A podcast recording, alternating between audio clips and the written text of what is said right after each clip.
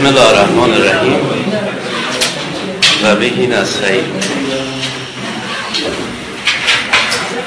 اگر خاطرتون باشه در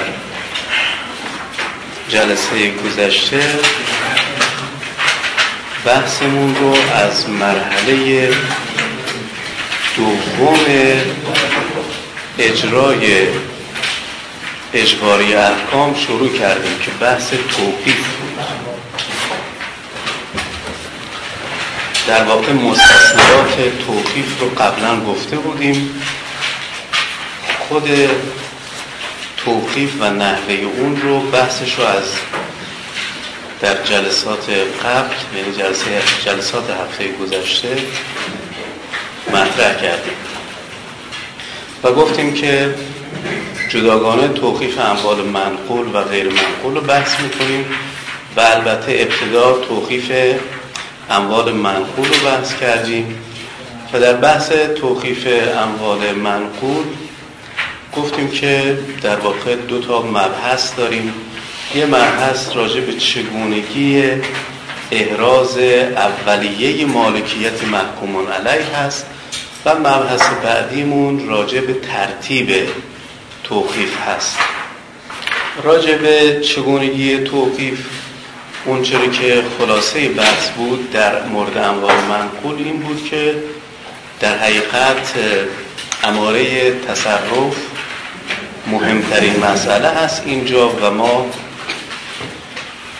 بر اساس اینکه مال در تصرف محکومان علیه هست مال منقول می‌تونیم اون مال رو در واقع مال او بدونیم و توقیف رو انجام بدیم مگر اینکه خلافش اثبات بشه. اما اگر مالی در تصرف محکومان علیه نباشه در تصرف شخص دیگری باشه عکس این قضیه صادق هست. یعنی ما علل اصول اونو مال محکومان علیه نمی‌دونیم مگر اینکه خلافش اثبات بشه. یعنی دلایلی حاکی از این باشه که محکومون علیه مالک اون مال هست. در بحث ترتیب توقیف گفتیم بحث صورت برداری ارزیابی و سپردن به حافظ رو داریم و صحبت هایی که مخصوصا راجع به سپردن به حافظ در اینجا داشتیم که نیاز به تکرار نداره. در واقع این ترتیب توقیفی که صورت برداری و ارزیابی و سپردن به حافظ به این شکل درش هست یک ترتیب معموله. اما گفتیم که ترتیبات خاصی هم داریم در اینجا که مربوط می‌شد به جایی که مال محکومون علی نزد شخص سالس رو شما می‌خواید توقیف کنید که گفتیم از نظر نحوه توقیف یه مقداری کار راحت تر هست چون در واقع اینجا شما مثلا حافظ رو دیگه اون معنا چیه؟ ندارید چون می‌دونید مال یعنی مال, مال رو نزد همون فرد توقیف می‌کنید و حال به شکلی که در قانون ذکر شده به همون شکل و به ترتیب خاصی که اومده شما توقیف انجام می‌دید. یک ترتیب توقیف خاصی هم برای حقوق مستخدمان هست که در واقع در مواد 96 و بعد قانون اجرای احکام مدنی اومده. ترتیب توقیف رو به طور مشخص در ماده 97 ذکر کرده که گفتیم شما یک نامه می نویسید یک اعلام می کنید به اون کسی که اون شخصی که حقوق مستخدم رو پرداخت می‌کنه و به اون اعلام می‌کنید که حالا حسب مورد اون مقداری رو که از حقوق اون قابل توقیف هست توقیف بکنه یک سوم یا یک چهارم رو و به حسابی که شما معرفی می‌کنید واریز بکنه مربوط به اجرای احکام و از این طریق در واقع شما توقیفتون رو انجام می‌دید و حتی مال رو هم وصول می‌کنید. یکی از راحت ترین و سهل ترین شیوه های اجرایی هست در این مورد که شما می‌دونید اگر عرض کنم خدمتون در اجرای احکام به یه همچین موردی برخورد بشه معمولا هم اجرای احکام استقبال می‌کنه و هم خود محکوم الله خیلی خوشحال میشه که اگر اگر امکان پذیر باشه بتونن از طریق حقوق طرف اون محکومون به رو استیفا بکنن. بعد از اون بحث توخیف اموال غیر منقول داشتیم. گفتیم در مورد چگونگی احراز مالکیت اولیه در توخیف اموال غیر منقول در واقع باید بین اموال غیر منقول ثبت شده یعنی اونایی که سابقه ثبتی دارن با ثبت نشده ها قائل به تفاوت باشیم. در اونجایی که سابقه ثبتی دارن خب همون در واقع سابقه ثبتی ملاک هست نه اماره تصرف. بنابراین اگر مالی به نام محکومان علی ثبت شده باشه شما اون رو مال محکومان علی باید بدونید و اینجا اصلا کاری به اماریت در واقع ندارید. همون سند ثبتی در واقع کافی است برای احراز اولیه مالکیت. اما در مورد اموال غیر منقول ثبت نشده گفتیم وضعیت مثل همون اموال منقوله. دوباره اینجا اماریت فرما هست و در واقع شما بر همین مبنا در واقع بر مبنای تصرف توقیف رو انجام می‌دید. اما خب اینجا یه بحثی بود یعنی در قانون در ماده 101 موردی رو بیان کرده بود که حکم صادر شده باشه بر مالکیت که اون حکم نهایی رو هم قانونگذار برای احراز مالکیت کافی دونسته بود که خیلی امر روشنی هست و در واقع استثنایی هم که باز در زیرش آورده بود که حتی اگر حکم هنوز نهایی هم نشده بود توخیف رو در واقع امکان پذیر می‌دونست ولی فروش رو موکول به نهایی شدن حکم می‌دونست که یک در واقع مقوله کاملا خاصی هست که در این ماده 101 قانونگذار پیش بینی کرده. مطالب دیگه ای راجع به توقیف منافع و مسائل دیگه ای که راجع به توقیف اموال غیر منقول و احراز مالکیت در این مورد بود در جلسه گذشته صحبت کردیم راجع به توقیف سرقفلی ارز کنم خدمتون و از این مسائل مطالبی بود که حالا دیگه لازم نیست که تکرار بکنیم. در مورد ترتیب توقیف اموال غیر منقولم عرض کردیم که همون ترتیب توقیف اموال منقول رو همون ترتیب معمول رو ما در اینجا داریم.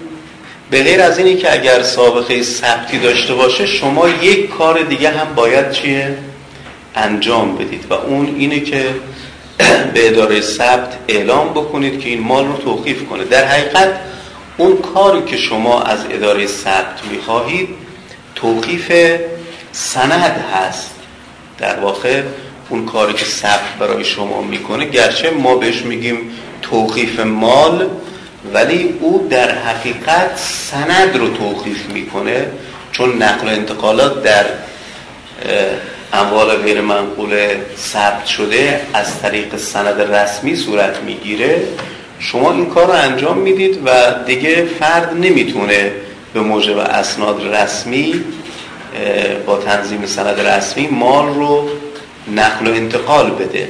که خب این کار به موجب قانون لازم هست و باید انجام بگیره. اما ظاهرا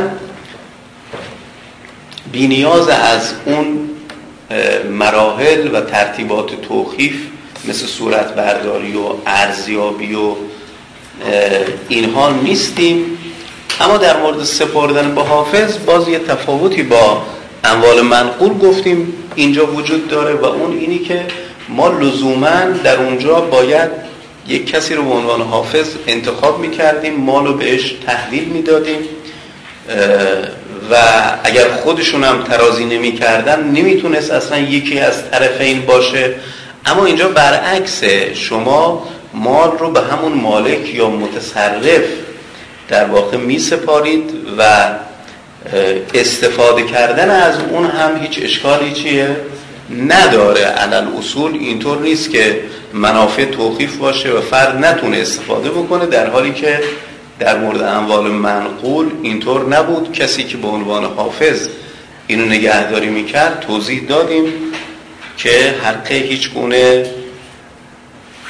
استفاده ای رو نداره. میریم سراغ مرحله چی؟ سوم که میشه فروش مال توقیف شده. هدف از توقیف چیه؟ هدف از توقیف چیه؟ فروش دیگه بله؟ پس ما توقیفا رو به طور معمول و همیشه برای چی انجام میدیم؟ برای فروش انجام میدیم اصلا منظورمون اینه در اجرای احکام در اجرای احکام هدفمون از توقیف اینه که بعدا چیه؟ اینو بفروشیم فروش چجوری انجام میشه در اجرای احکام؟ از طریق مزایده یعنی چی؟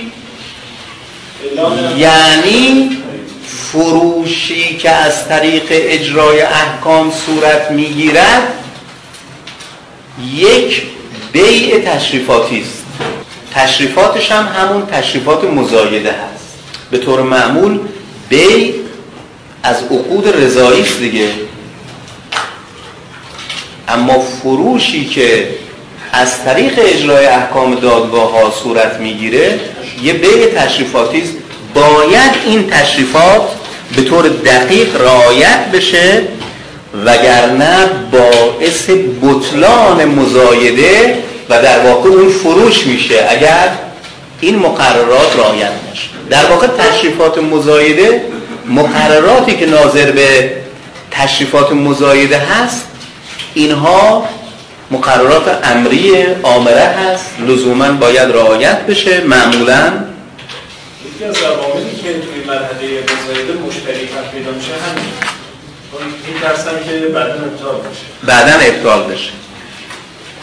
همینطور در مورد اموال منقول و غیر منقول عمده مقررات مشابه هست. اینو بدونید در بحث مزایده.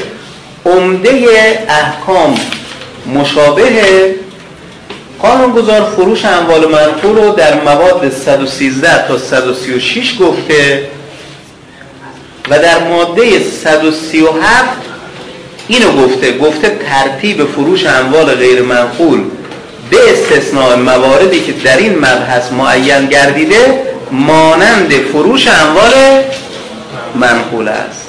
پس شما می‌تونید به یک یک اصل اعتقاد داشته باشید. اصل بر اینه که ترتیب فروش اموال غیر منقول هم همون ترتیب فروش اموال منقوله مگر موارد خاصی که در مبحث مربوط به فروش اموال غیر منقول قانونگذار در مواد 137 تا 145 به طور خاص بیان کرده.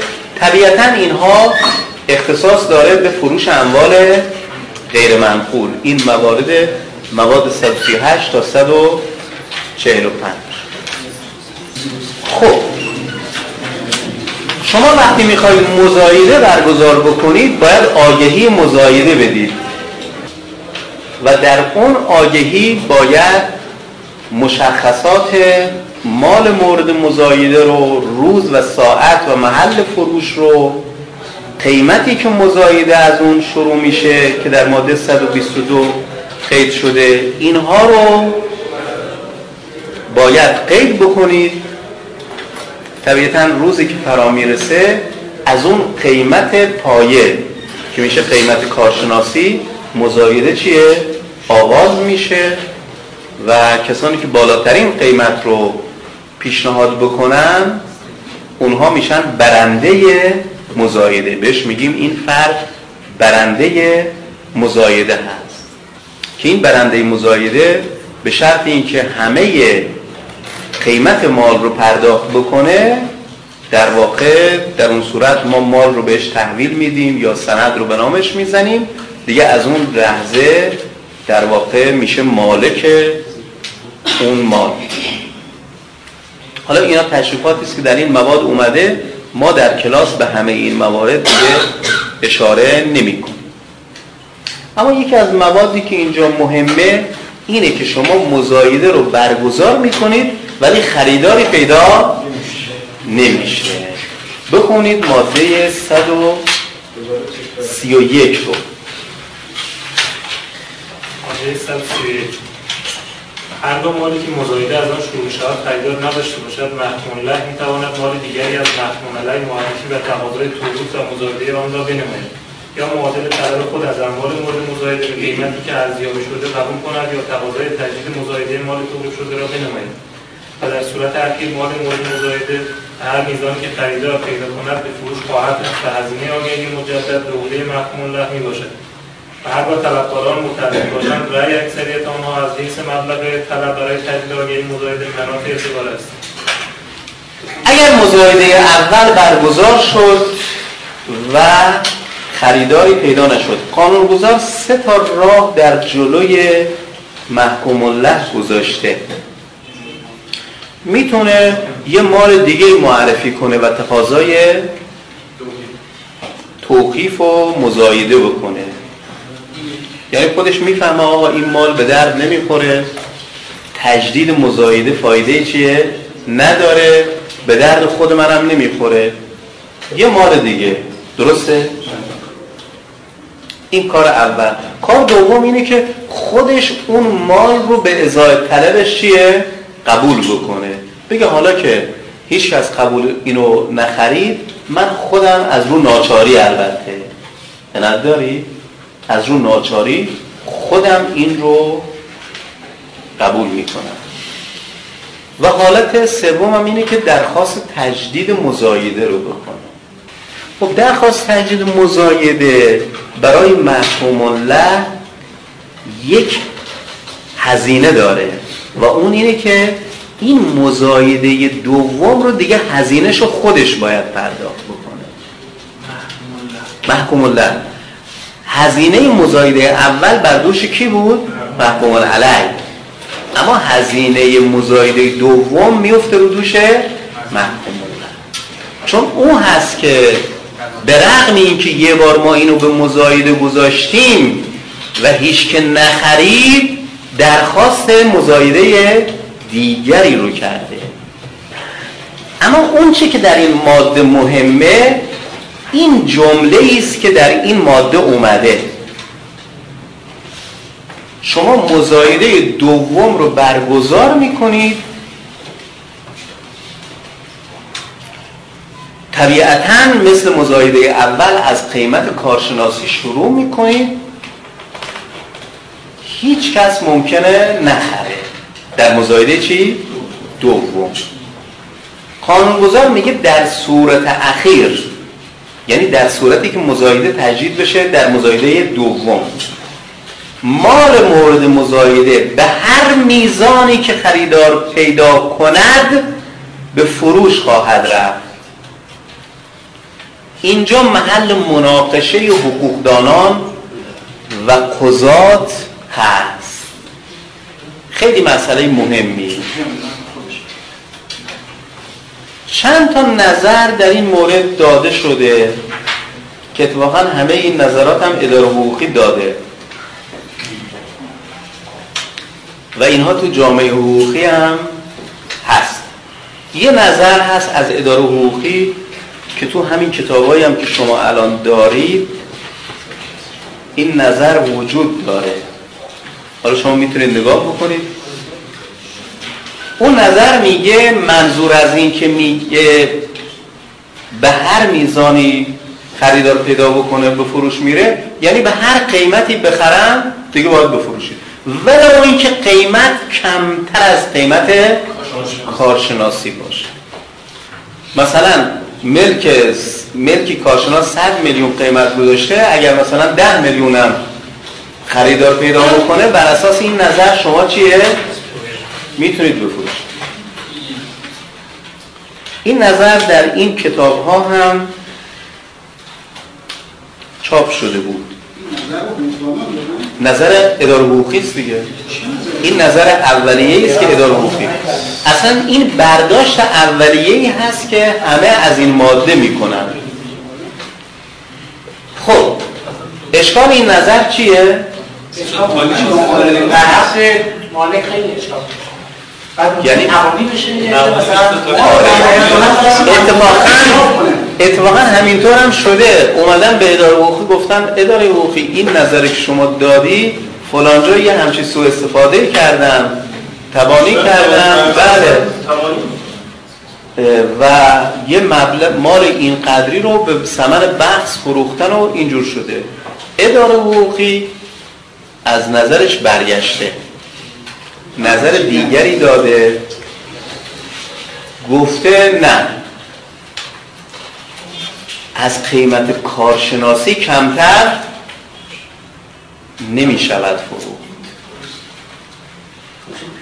منطقه این درسته. خب. اون معنای به هر میزانی چی میشه؟ خب اشکالی که برای نظر دوم وارده اصلا هیچ فرقی بین مزایده اول و دوم نیست. مزایده دوم خب تو مزایده اولم که تا حد کارشناسی اگر میخریدن خب ما باید میفروختیم دیگه. اصلا مزایده دوم رو این نظر بیمعنا می‌کنه. وقتی که تو مزایده اول به این قیمت نخریدن خیلی روشن تو مزایده دوم هم نمی‌خرن چه دلیلی داره ما اصلا مزایده دوم بخوایم برگزار بکنیم؟ نظر سومی مطرح شد که این هم نظر اداره حقوقی است. که نظر فعلی اداره حقوقی هم همینه. و اون نظر اینه که بله از قیمت کارشناسی در مزایده دوم می‌توان کمتر فروخت. اما در حد متعارف.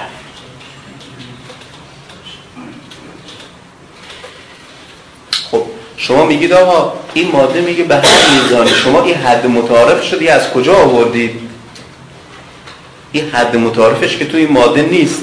بله؟ این از کجا آوردید؟ پاسخ اینه که شما به عنوان اجرای احکام شما به عنوان اجرای احکام دارید مال مردم رو میفروشید باید رفتارتون به مسابه یک امین باشه امین هم وقتی می‌خواد مال شما رو بفروشه شما مالتون رو به امین سپردید که بفروش او باید رفتارش در حد چی باشه؟ متعارف باشه شما باید در یک مبلغی زیر قیمت کارشناسی ولی در حد متعارف. می‌پرسن حد متعارف حد متعارف چیه؟ پاسخ اینه که آقا حد متعارف در هر زمان و مکانی متفاوته. گاهی اوقات اصلا ممکنه هیچ چیز زیر قیمت کارشناسی متعارف نباشه. ولی گاهی اوقات شما اگر خودتونم بخواید یه وقتی ملکی بخرید یا بفروشید می‌بینید. مثلا الان تو بازار فعلی که بازار رکود مسکن هست هیچ کس به قیمت کارشناسی ملکشون نمی‌خره نمیفروشه همه زیر قیمت کارشناسی. خب طبیعی شما اینو بیارید تو اجرای احکام اینم هیچ کس به قیمت کارشناسی نمی‌خره. ها؟ شما تو بونگا نمی‌تونید ملکتون رو به قیمت روز کارشناسی بفروشید به علت رکودی. حالا میاد تو اجرای احکام مثلا می‌تونید به این قیمت بفروشید؟ خب خیلی طبیعیه که اینجا شما از قیمت کارشناسی بیاید پایین تر. اما متعارف معمولا ده 15 درصده. شما خودت هم ملک تو بخوای بفروشی زیر ده 15 درصد ملکتو نمیفروشی ولی که ناچار باشی. میگه خب این علت رکود هم همینه دیگه. چرا رکود میشه؟ چون مردم حاضر نیستن خیلی زیر قیمت بدن دیگه. وگرنه رکود حکم فرمان نمیشه نکته بعدی که تو اون نظر اداره حقوقی هم اومد که این آخرین نظر اداره حقوقی است اینه که اصلا اصلا مزایده خودش نکته بعدی تو همین خیلی مهمه. مزایده خودش وسیله کشف قیمته. اگر مزایده اول برگزار بشه و به قیمت کارشناسی کسی نخره نشون میده اون قیمت کارشناسی اشکال داره. یعنی قیمت روز خرید فروش چیه؟ نیست. مگر هر قیمتی کارشناس گذاشت قیمت واقعی روزه بالاخره یه نظری هست که یه کارشناسی داده. شما وقتی مزایده رو برگزار می‌کنید هیچ کس؟ اصلا مزایده برای چیه؟ برای کشف قیمت واقعی دیگه. اگر یه نفرم میاد بالاتر از قیمت کارشناسی می‌خره یعنی گرونتر از قیمت روز خریده از شما؟ بله؟ نه. این نشون میده واقعا تو بازار به این قیمت ها خرید فروش میشه. حالا که هیچ کس نخریده این رو در یک مزایده مزایده اول خود این نشون میده که آقا شما خیلی نگران نباش که اگر یکم اومد از اون قیمت پایین تر بخواد حق محکوم علی ضایع بشه. در این نظریه هم حقوق محکومون علی رعایت میشه با مسئله متعارف بودن. هم حقوق محکوم الله رعایت میشه. به هر حال آقا این آقا محکوم شده که حق این آقا رو بده. حالا الان ما خوردیم به رکود کسی تو مزایده اول شرکت نکرد. به معنای این هست که این بیچاره دیگه دستش به هیچ چیز بند نباشه. خوشبختانه در لایحه‌ای که برای اصلاح قانون اجرای احکام هست این نظر ما به عنوان یکی از پیشنهادات اصلاح این قانون اومد. چون ما اداره حقوقی هستیم نمی‌تونیم درصد به طور مشخص معین بکنیم. بگیم آقا این قدر درصد. البته به عنوان مثال گفتیم ها که معمولا در 15 درصد برای سوء استفاده نشه از این نظریه. اما بنا شد در خود قانون یک در اصلاحیه یک درصدی رو پیش بینی بکنن که مثلا فکر کنم در ده درصد بود. پیشنهاد بدن که در مزایده دوم تا ده درصد زیر قیمت کارشناسی چیه؟ میشه فروخت. این رو قضات هم از این نظریه و حقوقدانان حداقل دو تا استاد دیگه هم که اجرای احکام رو در همین مرکز تدریس می‌کنن اونها هم عضو کمیسیون ما بودن و این پیشنهاد بنده رو اونها هم پذیرفتن و به عنوان نظر اداره حقوقی این نظر صادر شد. یه قاضی به هر میزانی توقیف بکنه قاضی اجرای احکام. همون دادگاه حقوقی هستن. به هر میزانی انجام بدیم ببینید چون الان مسئله خیلی نظری هست ممکنه دادگاه انتظامی قضات این رو محمول بر نظر قضایی بکنه. متوجه هستید؟ چون الان نظرات مختلفی داده میشه. من به نظرم میاد محمول بر نظر قضایی نمیشه قاضی رو متخلف دونست. خب ما مزایده سوم هم داریم. آه؟ ماده 132 رو بخونید. ماده 132 هر دو در دفعه دوم هم تجار نوشتن و مفهوله نیست. مال مورد مزایده را به قیمتی که ارتیابی شده قبول نماید آن مال محکوم علیه مسترد خواهد اینجا این ماده دو تا نکته داره. دو تا نکته داره دوستان دقت بکنید. یه نکتهش تفسره است بر حرف قبلیمون که در این ماده هم تصریح شده. ما تو اون نظریهمون آوردیم. در همون حرف قبلیمون گفتیم که در مزایده تا یه حد متعارفی زیر قیمت کارشناسی چیه؟ ها؟ میشه فروخت. ولی بنا به تصریح ماده 132 اگر خود محکوم الله بخواد اون مال رو قبول بکنه لزوما باید به قیمت ارزیابی شده قبولش بکنه. الان دارید چی عرض می‌کنم؟ خود محکوم الله بخواد قبول بکنه لزوما باید به قیمت کارشناسی قبول بکنه نه کمتر. این تفسیره است بر اون مسئله. اونو ما تو نظریه هم آوردیم. این آیین نامی اجرای مفاد اسناد رسمی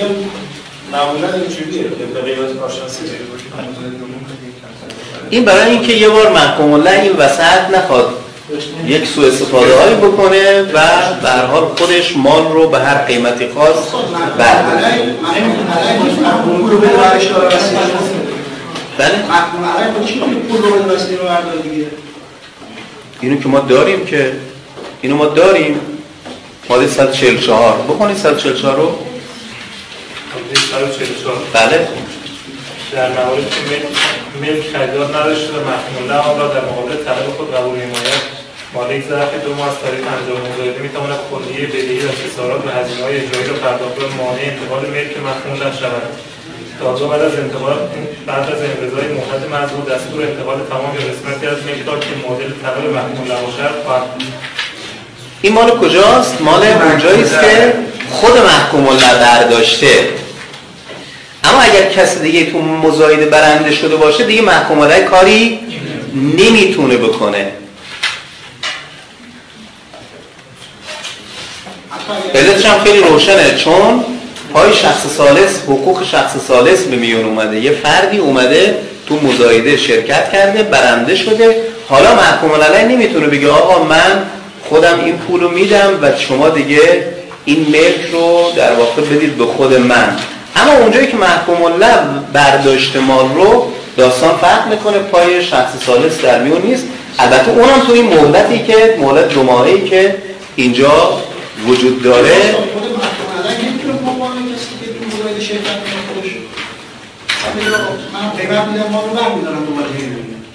اگر یه محکوم علیه اینجوری پیدا بشه آقا تو اگر پول دارید بیا پول مردم رو بده. عنایت دارید؟ اگر به محض اینکه اومد شرکت کرد ما یخش رو می‌گیریم میگه آقا خب پول داری بیا پول رو بده. چرا مال معرفی کردی؟ نه چون چیزی امکان پذیر نیست آقا. خیلی روشنه دیگه. خیلی روشنه.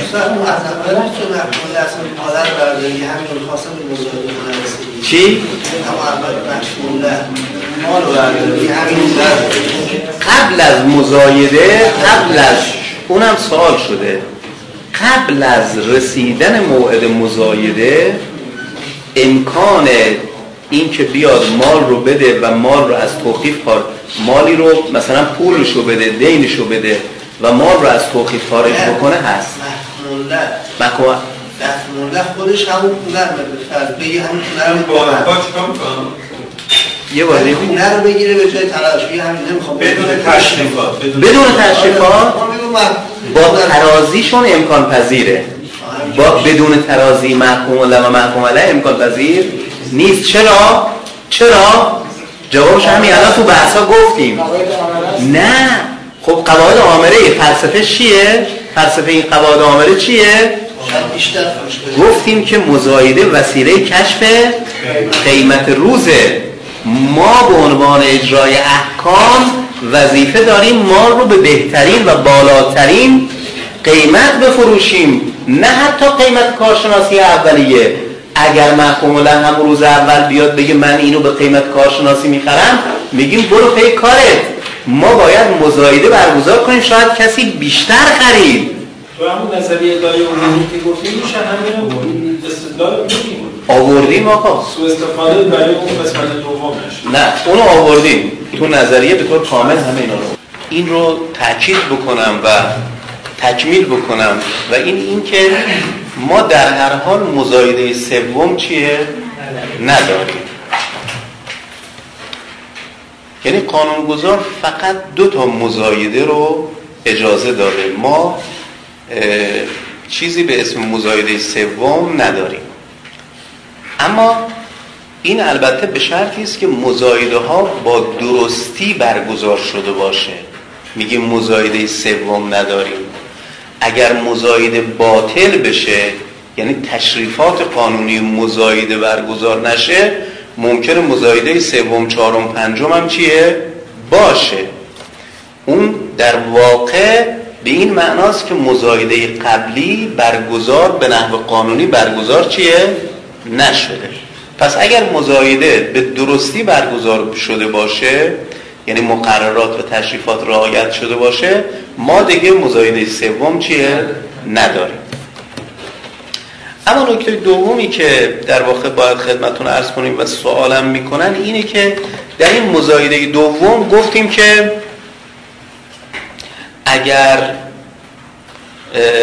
در واقع مال به مزایده نرفت و محکوم الله هم اون رو قبول نکرد بر اساس ماده 132 ما مال رو برمیگردونیم مسترد می‌کنیم به بله؟ به محکومون علیه دیگه در توقیف نمیمونه. آیا این کار لازمه بله. یعنی اصلا نباید دیگه در توقیف بمونه. اما سوالی که مطرح میشه اینه که حالا که ما این رو برمیگردونیم به محکومون علی آیا ما می‌تونیم محکومون علی رو بازداشتش بکنیم اگر درخواست اعمال ماده سه قانون نحوه اجرای محکومت های مالی بشه ما می‌تونیم محکومون علی رو بازداشت بکنیم؟ چون به هر حال حکم اجرا نشده. که پاسخ منفیه. علتش هم اینه که به حال مالی از محکوم علی در دسترس بوده درسته در مزایده خریدار پیدا نکرده ولی خود محکوم له می‌تونست اونو چیه؟ قبول بکنه و قبول نکرد. اینجا اهمیت اون نکته ای که اون اول خدمتتون گفتیم بیشتر نمایان میشه. من نمی‌خوام باز کنم بحثو ولی گفتیم که توقیف همواره باید به درخواست کی باشه؟ خود محکوم الله خود محکوم الله درخواست کرد توقیف انجام شد. توقیف گفتیم به نیت کیه؟ به نیت مزایده هست دیگه. به نیت فروشه. مزایده انجام شد ولی به فروش نرفت. و طبق قانون خودش می‌تونست قبول بکنه. قبول نکرد.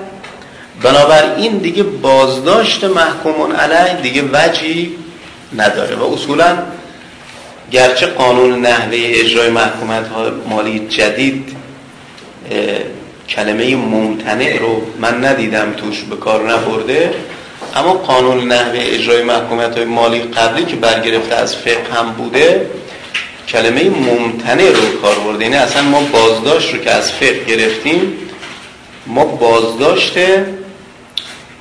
مدیون ممتنع یا مماثل رو به اصطلاح داریم. کسی که به هر حال مالی داشته مالش معرفی شده به مزایده گذاشته شده ولی اون که خریداری پیدا نکرده رو ما نمی‌تونیم ممتنع بدونیم و بازداشت در عمل استاد این تاریفاتش خیلی زیاده. یعنی مثلا من که محکوم شدم رو به کرات دیده شده. مثلا اینکه مثلا یه وانت به در نخوری دارم این رو معرفی می‌کنم به عنوان ما. و بعد چون که چی هستش دیگه حق بازداشتم دیگه ندارم. خب اون نواد بهتر نیست ببینید مثالتون مشخص کنه میزان مثال بده قسطی متوجه شدم چی میگید. مثال شما مثال خوبی نیست. وانت ولو اون که به در نخورم باشه بالاخره یه قیمتی داره و یه خریدار خودشو داره. متوجه مثالتون رو گفتم. در مورد مثالتون. ولی در مورد اصل حرفتون ادای حقوقی در این مورد اظهار نظر کرده وقتی که محکومان علی مالی رو معرفی می‌کنه که ما می‌دونیم اصلا این مال اگر ما به مزایدن بگذاریم هیچ طالبی چیه؟ نداره.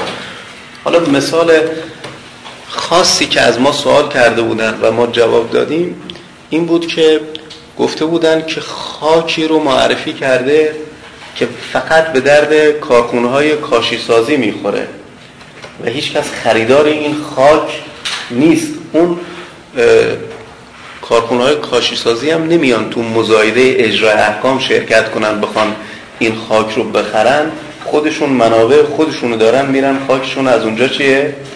تهیه می‌کنن. تو اونجا اداره نه در این بحث در بحث این که آیا هر مالی رو که محکوم علی معرفی کرد ما باید این رو در واقع کافی بدونیم و چون تو ماده چهار قانون نحوه گفته تکافو اگر بکنه این رو ما دیگه بازداشتش نمی کنیم اصلا صرف معرفی رو اونجا گفته. در اون مقام به حال اداره حقوقی گفت که باید مال در واقع قابلیت استیفا داشته باشه. یعنی باید به نحوی باشه که ما بگیم که این مال محکومون به از اون قابلیت استیفا رو داره. که حالا تو اون مصداق در واقع گفته شد که میشه گفت که این قابلیت استیفا نداره. اما تو مثالی که اتفاقا شما زدید نه اینطور نیست. اصلا آهن قرازه باشه. متوجه هستید؟ آهن قرازه ها رو هم نمی‌تونیم بگیم که اگر کسی معرفی کرد ما نمی‌تونیم به مزایده بگذاریم نفروشیم. اون تو مصداق قضیه در واقع خیلی از اموال هست که قابل استیفا هست محکومون به از طریق اونا قابل استیفا هست. اما در این مقامی که الان ما داریم راجع بهش بحث می‌کنیم هیچ تردیدی وجود نداره که اعمال ماده دو امکان پذیر نیست. چون به هر حال به هر حال محکوم له خودش هم تشخیص داده که این مال رو چیه؟ میشه فروخت که اومده درخواست توقیفش کرده و ما توقیف کردیم و به مزایده گذاشتیم. اونجا که عرض کردم او در اجرای ماده چهار قانون بود که اصلا بحث توقیف و اینا هم مطرح نیست. اونجا اون بحث گفتیم کنیم که خود محکوم علیه معرفی کرد تا از محل ادا بشه. خب محکوم هم به ناچار چون مال دیگه سراغ نداشته مال باید درخواست تقاضای توقیف و انجام مزایده و اونه رو اجرای احکام. از هر مورد می‌تونید اعمال ماده انجام بدید ببینید اینجا اصلا امکان پذیر نیست. ولی ماده چهار قانون فعلی قانون نحوه اجرای محکومت های مالی اصلا یه فرض و بحث دیگه ای رو مطرح کرده. که اصلا نیاز به توقیف و مزایده و این بحثا اونجا نیست. صرف این که مالی رو خود محکوم علیه معرفی بکنه که گفته تکافو بده ما گفته ما دیگه اینو بازداشت چیه؟ نمی کنیم و اگر بازداشت هم باشه آزادش می‌کنیم اونجا اصلا بحث یه بحث دیگه یه فرق می‌کنه. که میشه اون بحث قابلیت استیفایی که اداره حقوقی گفته اونجا می‌تونیم مطرح بکنیم. اما در فرضی که ما الان داریم بحث می‌کنیم حقیقتا گفتم اون نکته که اونجا گفتیم اهمیت پیدا می‌کنه. این که میگید اثر ناچاری اتفاقا اصلا ناچار نیست. اگر واقعا فکر می‌کنه این مالی که معرفی شده به درد نخوره اصلا نباید بیاد و درخواست چی بکنه؟ توقیف بکنه که به که به یه همچین روزگاری گرفتار نشه. یعنی چی کار بکنه؟ نه اگر درخواست توقیف نکنه بس همینه. اگر درخواست توقیف نکنه متوجه هستی؟ طرف میاد به استناد ماده چهار می‌خواد که توقیف بازداشت نشه. میگه من مال معرفی کردم. اونجا می‌تونیم اون حرف اداره حقوقی رو اونجا بزنیم. متوجه هستی؟ بگیم که این قابلیت استیفا نداره. اما اگر درخواست توقیف کرده باشه دیگه اون هر قابل گفتن نخواهد بود. چون خودش اومد و درخواست این نکته دوم. اما نکته سومی که در این مورد باید بدونیم اینه که ما یک تفسیره ای داره ماده 19 قانون کانون کارشناسان رسمی دادگستری مصوب 81 بر اساس اون تفسیره میگه نظر کارشناس تا 6 ماه اعتبار داره. به طور کلی قانون کانون کارشناسان رسمی دادگستری مصوب 81 میگه نظریه های کارشناسی تا 6 ماه اعتبار داره. حالا از اداره حقوقی سوال شده که این در بحث اجرای احکام در مزایده های اجرای احکام هم همین طوره یعنی شما وقتی می‌خواهید مزایده رو برگزار کنید خب قبلش باید کارشناس نظر بده دیگه. اگر شیش ماه بگذره دیگه نظر کارشناس اعتبار نداره و شما باید کارشناسی رو تجدید بکنید که پاسخی داده شده پاسخ مثبتی است. در واقع گفته شده که اون مهلت شیش ماهی که در تفسیره ماده 19 قانون کانون کارشناس اومده در اجرای احکام هم لازم و رعایه هست اجرای احکام دادگاه ها هم اگر قبلا یه کارشناسی انجام شد اگر شیش ماه ازش گذشت این رو دیگه نمی‌تونن بر مبنای این مزایده رو انجام بدن مخصوصا در مواردی که ما به مزایده دوم میفتیم ممکن اون مهلت شیش ماهه چیه؟ منقضی شده باشه که باید اجرا احکام حواسش به این مسئله باشه. مگر اینکه در اون نظر اداره هم اومده مگر اینکه خود طرفین بر همون نظر کارشناسی قبلی توافق داشته باشن؟ چون یادتون هست گفتیم اصلا ارزیابی اولش هم بر مبنای توافق طرفینه. حالا اگر خود اینها هم اینجا بگن ما همین چون می‌دونید دیگه هزینه ای داره بالاخره. تجدید کارشناسی خودش مسلزم هزینه ای. اگر خودشون بگن آقا ما حرفی نداریم قیمت ها عوض نشده توی شیش ماه بنابراین دادگاه هم لازم یعنی اجرای احکام هم لازم نیست که حتما کارشناسی رو تجدید بکنه. اما نکته چهارمی که در این مورد باید بهش توجه کنیم. اون مطلبی است که در ماده 134 اومده. یه نفر ماده 134 رو بخونه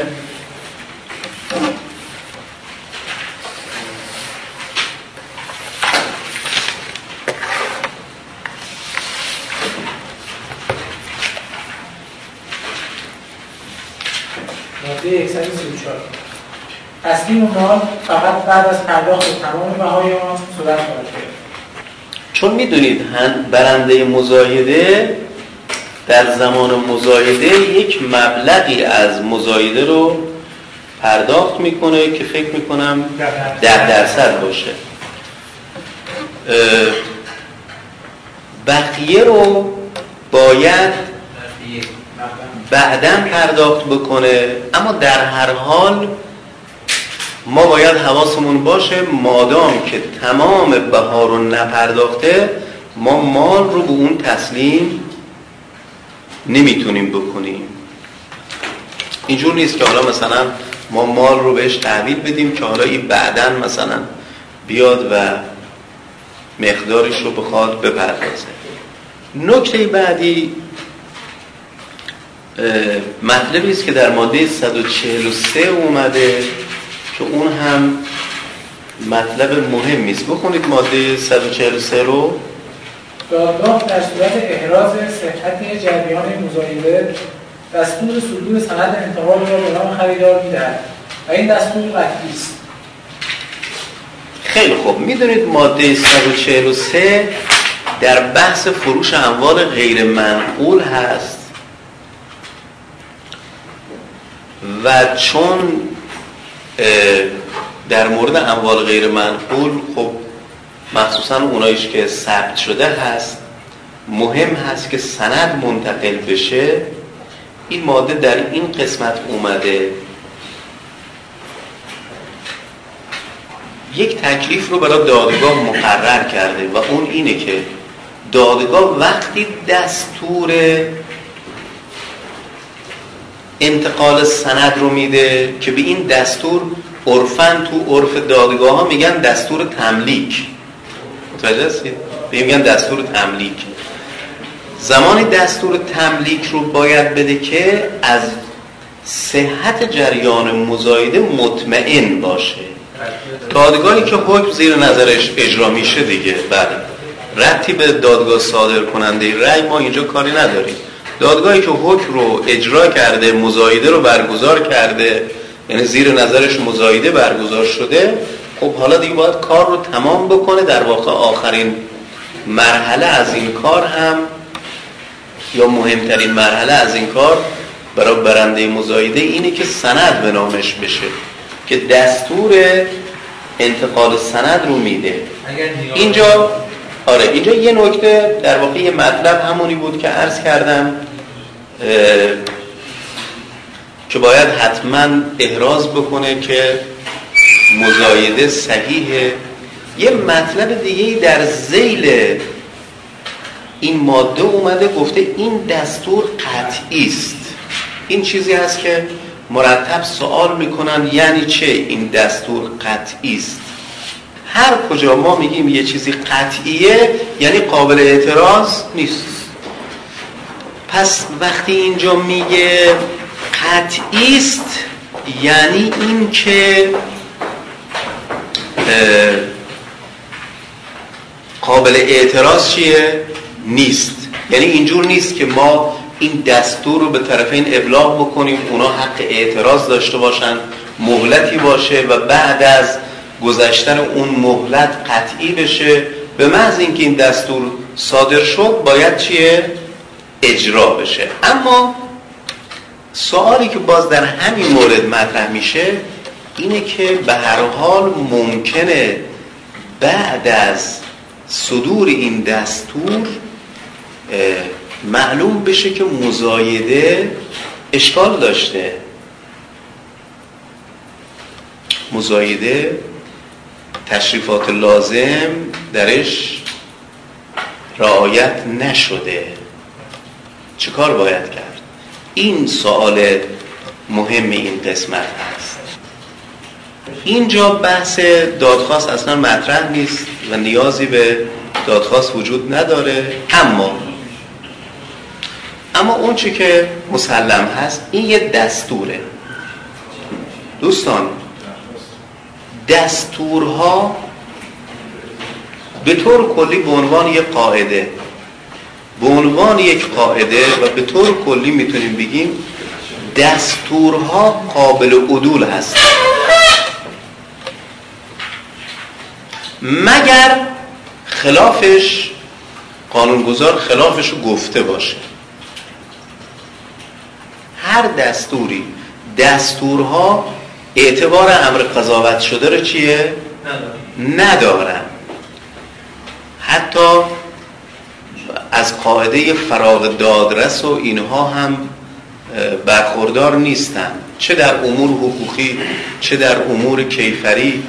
به عنوان یک قاعده باید بگیم که دستورها هر زمانی که ما متوجه بشیم که اشتباه هست از این دستورها می‌تونیم عبور بکنیم. البته اینها یک استثناءاتی داره در یک موارد خاصی. ممکنه بعضی از دستورها دیگه قابل عدول چیه؟ نباشن. ولی به عنوان یک اصل اصل کلی دستورها قابل عدولن. این دستور هم در واقع اگر بعدا معلوم بشه که اشتباه صادر شده این دستور از طرف دادگاه قابل عدول هست. اما مطمئن باشید که برای اون قاضی که این دستور اشتباه رو صادر کرده می‌تونه باعث تخلف انتظامی باشه. علتش هم اینه که اینجا دادگاه قانونگذار مخصوصا تاکید کرده تو باید صحت مزایده رو چیه؟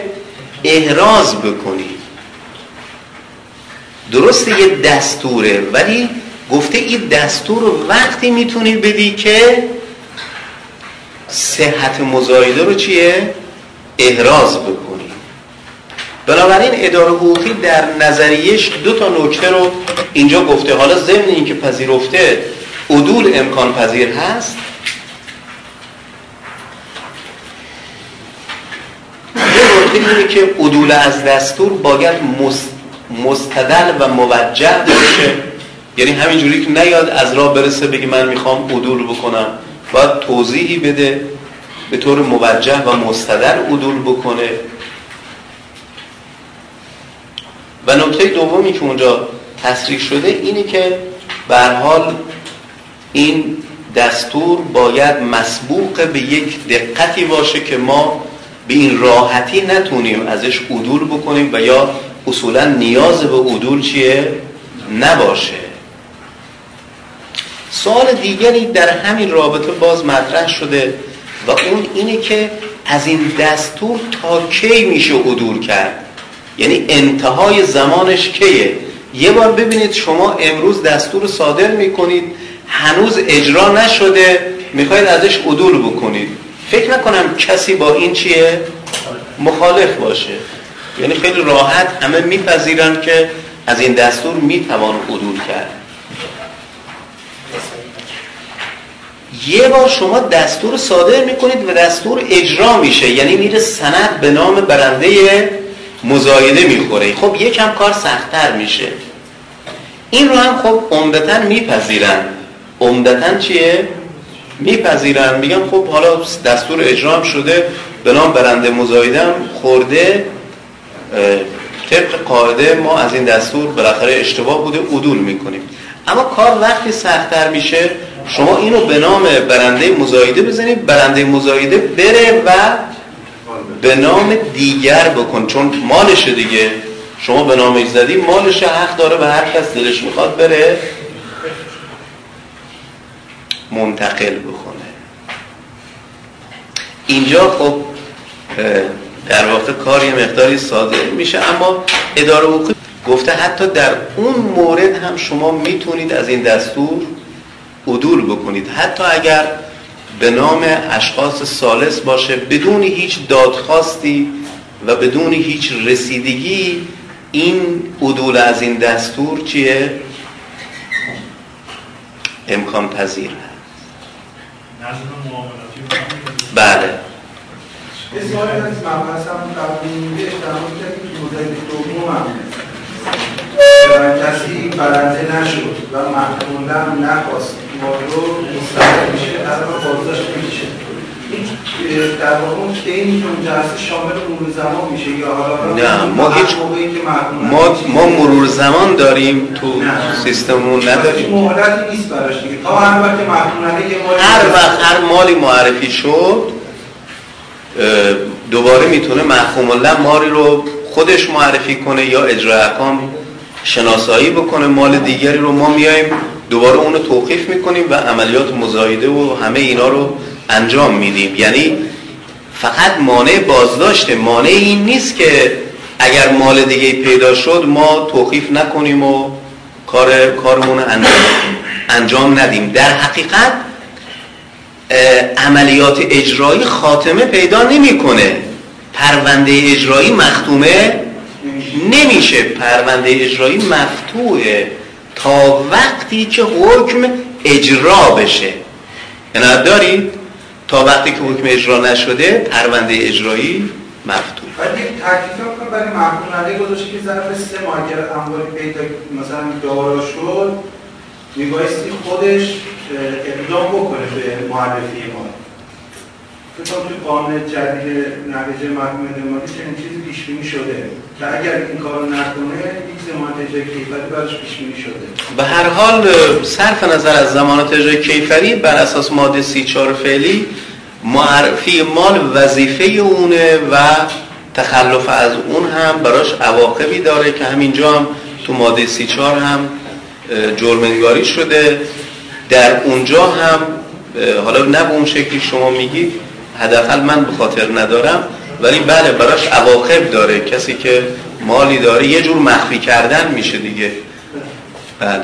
اونها همه می‌تونه براش عواقب کیفری هم داشته باشه. میاد رو هیچ اشکالی نداره. ببینید دوستان خسارت تأخیر تهدیه همواره به قوت خودش باقیه. متوجه هستید؟ بله خسارت تأخیر تهدیه به قوت خودش باقیه آره. مگر اینکه حکم اعثار طرف صادر بشه متوجه هستید؟ تنها چیزی که می‌تونه خسارت تأخیر تهدیه رو قطعش بکنه صدور و حکم اعثاره. علتش چیه؟ تو ماده 522 گفته در صورت تمکن و نپرداختن خسارت تأخیر تهدیه وقتی کسی حکم اعثارش صادر شد معلوم میشه که تمکن از این زمانی که حکم اعثار صادر شده تمکن نداره. بنابراین دیگه خسارت تأخیر تهدیه به اون فرد تعلق نمی‌گیره.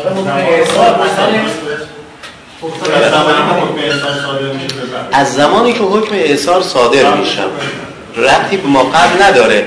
این کوتاهی خود فرده که زودتر دادخواست اعثار نمیده. اگر با تأخیر اومد دادخواست رو داد چون شما حال فعلیش رو بررسی می‌کنید. نمیرید نگاه کنید در مورد گذشته رو بخواید ببینید. مثلا سال گذشته دو سال قبل آیا موثر بوده یا نه. شما دیگه نمی‌تونید عملا اون رو بررسی بکنید. بنابراین همون زمانی که شما بررسی می‌کنید و حکم صادر می‌کنید همون زمان هم ملاک هست. می‌تونه حکم احسال اون دادگاه اثر قراری بهش بده مثل ورشکستگی به نظر میاد تو قانون پیش بینی نشده که تاریخ اعصار رو مشخص بکنید. مال قبل. ما چون این چیزی در مورد اعصار نداریم. از اون طرف هم که می‌دونید با توجه به در واقع رأی وحدت رویه‌ای که صادر شد همواره اشخاص می‌تونن دعوای اعصار مطرح بکنن. هیچ منعی براشون وجود نداره. می‌تونه بره طرف دعوای اعصارش رو مطرح بکنه. بنابراین به نظر میاد دیگه این کوتاهی از خودش بودی که زودتر نیمده دعوای زمان پس رسول محکوم به حساب میشه دیگه. بله. از زمان میگیم بله تا اون روزی که محکومون به رو می‌خوایم تحویل محکومون له بدیم تا اون زمان محاسبش می‌کنیم.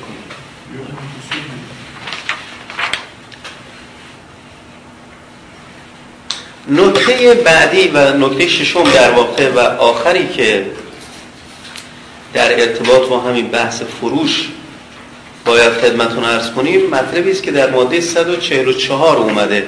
یه نفر بخونه ماده 144 قبلا بهش اشاره کردیم. ماده 144 رو بخونید. در مواردی که ملک خریدار نداشته و محکوم رحم را در مقابل طلب خود قبول نماید. مالک ظرف دو ماه از تاریخ انجام مزایده می‌تواند کلیه بدهی و خسارات و هزینه های اجرایی را پرداخته و مانع انتقال ملک به محکوم ره شود. دادگاه بعد از انقضای منتظم مزبور دستور انتقال تمام یا قسمتی از ملک را که معادل طلب محکوم ره باشد خواهد داد. خب همونجور که ملاحظه می‌کنید این یک امتیازی است که قانونگذار به محکومون علیه داده در زمانی که در فرضی که خود محکومون له مال رو در ازای طلبش پذیرفته. که من اینو قبلا توضیح دادم خدمتون فلسفهش هم اینه که پای شخص سالسی در میون نیست چون خودشون بودن. در واقع شما مزایده هم که برگزار شد و مال رو هم تحویل در واقع مال رو هم خود محکوم الله پذیرفت با این حال شما تا دو ماه نمی‌تونید دستور انتقال صادر بکنید. باید صبر بکنیم ببینیم تو این دو ماه آیا محکوم علیه میاد و از این حقی که قانونگذار در ماده 144 بهش داده از این فرصت استفاده می‌کنه یا نه؟ فکر می‌کنم که راجع به فروش نکاتی رو که باید بهتون بگم گفتم.